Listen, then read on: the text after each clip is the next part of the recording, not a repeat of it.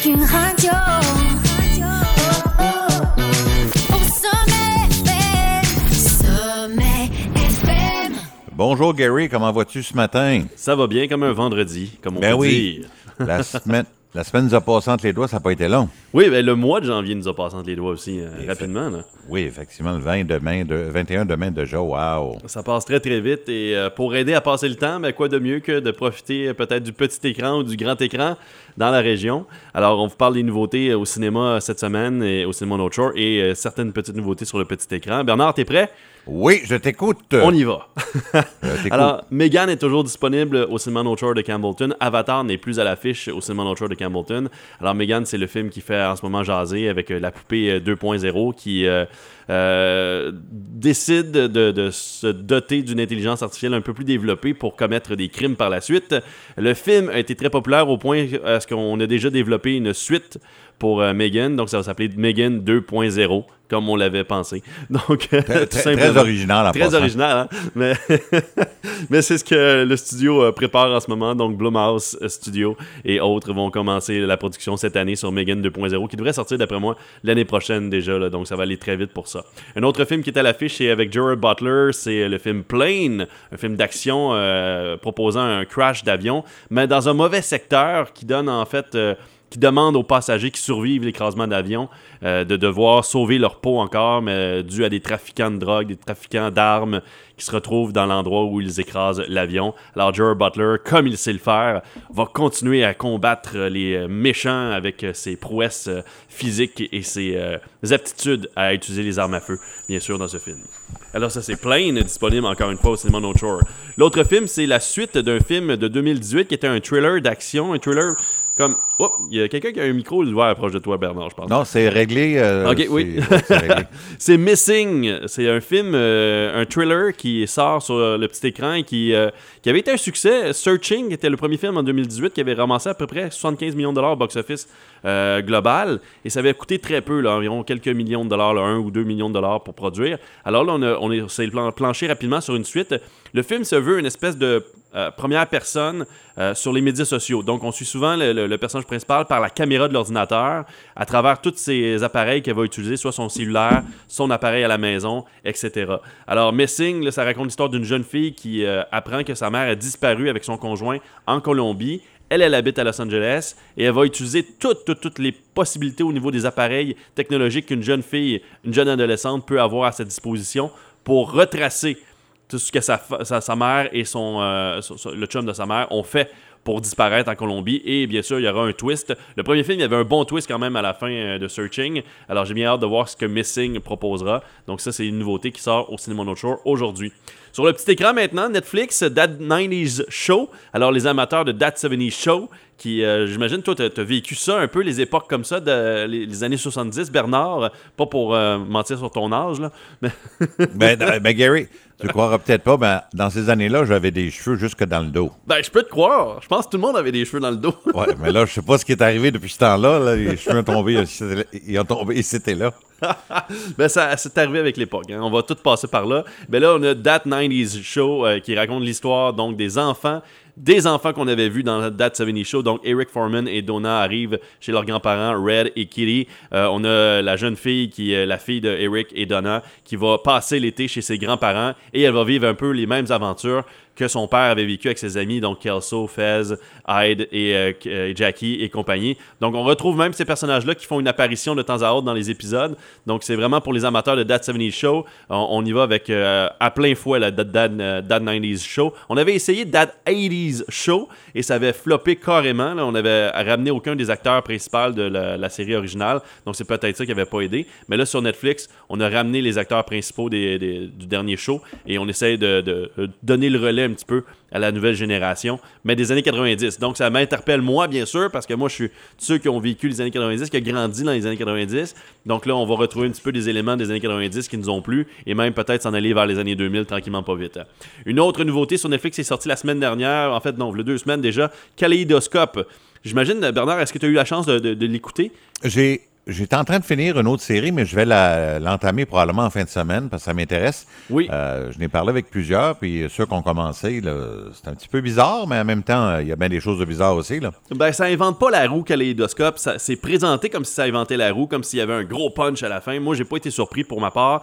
Euh, la, la grosse nouveauté par rapport à la Kaléidoscope, c'est qu'on l'a vendu comme une série que tu peux écouter euh, à travers n'importe quel épisode. Tu peux commencer avec le n'importe quelle couleur. C'est des épisodes euh, partagés par couleur. Donc, tu peux commencer par l'épisode rouge, mettons, puis terminer avec l'épisode euh, rose, si tu veux. Mais ce qu'on conseille le plus aux, aux spectateurs, c'est de, finir au moins avec l'épisode blanc. Donc, euh, celui-là donne une espèce de punch à la fin.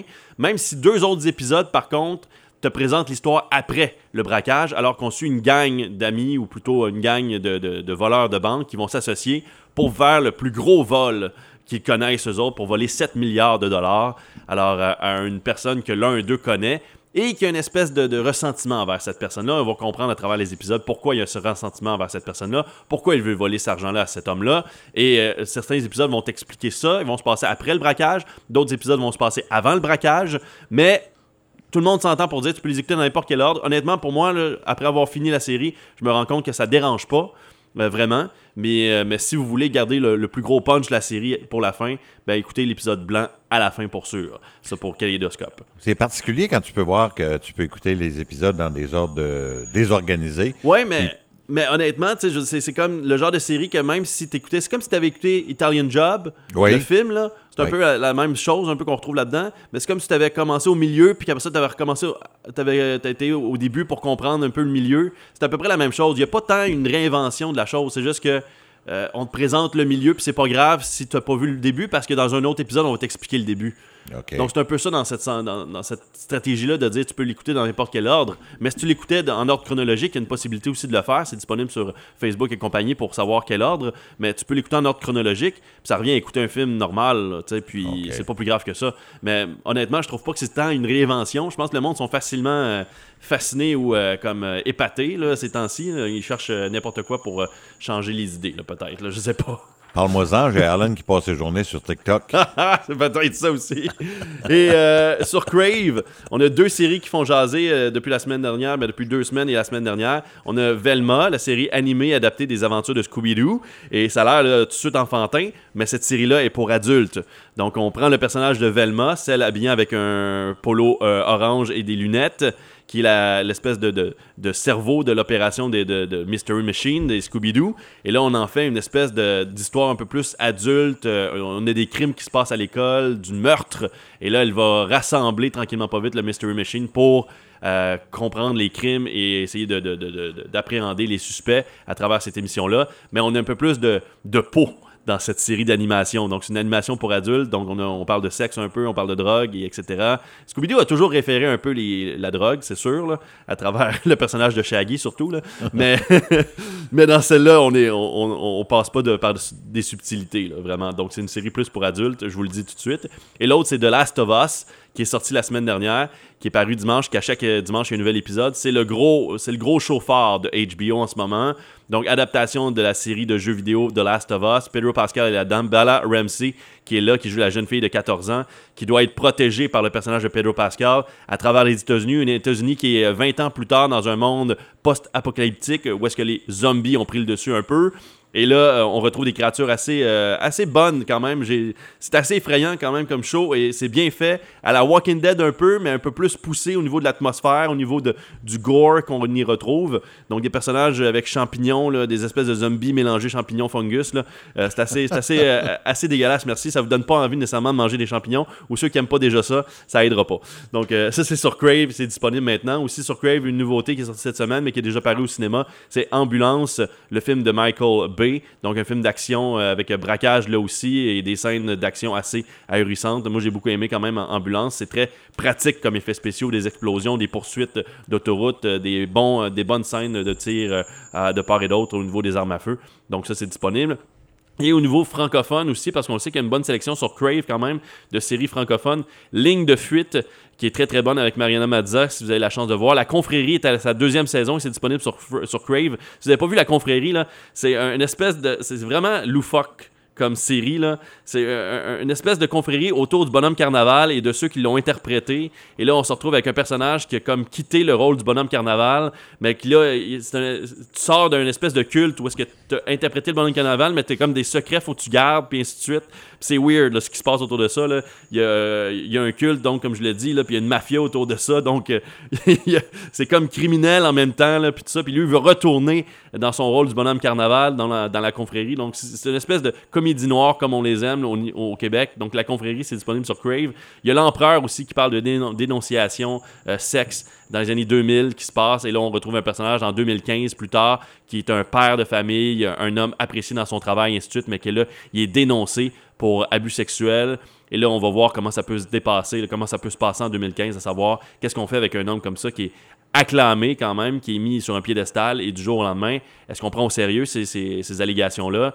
Euh, comment on prend la victime? Comment on prend lui aussi dans cette situation-là? Donc, l'empereur, c'est disponible là sur Crave. Et vous rappelez-vous aussi, en 2016, si je ne m'abuse, deux jeunes femmes étaient parties en Australie, étaient revenues avec de la cocaïne, avaient été arrêtées. Oui, oui, ça avait oui. fait la- la- la- les pages, puis ça, on en avait fait quasiment du glamour avec ces deux filles-là, puis ça pleurait, puis ça disait « Je suis juste une victime! » Puis ainsi de suite. Ben là, l'une d'elles, Isabelle, a décidé de faire une espèce de, de documentaire, série documentaire de trois épisodes sur Crave disponible qui s'appelle Cocaïne, prison et likes.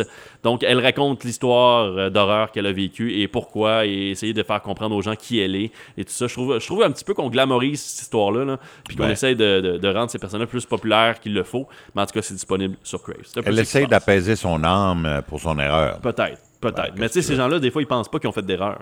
Tu sais, Gary, euh, je sais pas, je te sou- souviens, mais le bonhomme carnaval, là, Ouais. Des fois, il y a mauvaise haleine. Sais-tu pourquoi? Pourquoi? Parce que malheureusement, il y a des petites flatulences qu'il peut pas retenir dans son costume, puis ça sort par la bouche. Pauvre bonhomme carnaval. ben voilà, c'est ce qui se passe au petit écran et au grand écran cette semaine. Hey, Gary, un gros merci. Je te Plaisir. souhaite une bonne fin de journée. Bonne journée, bye bye. Merci, bye bye.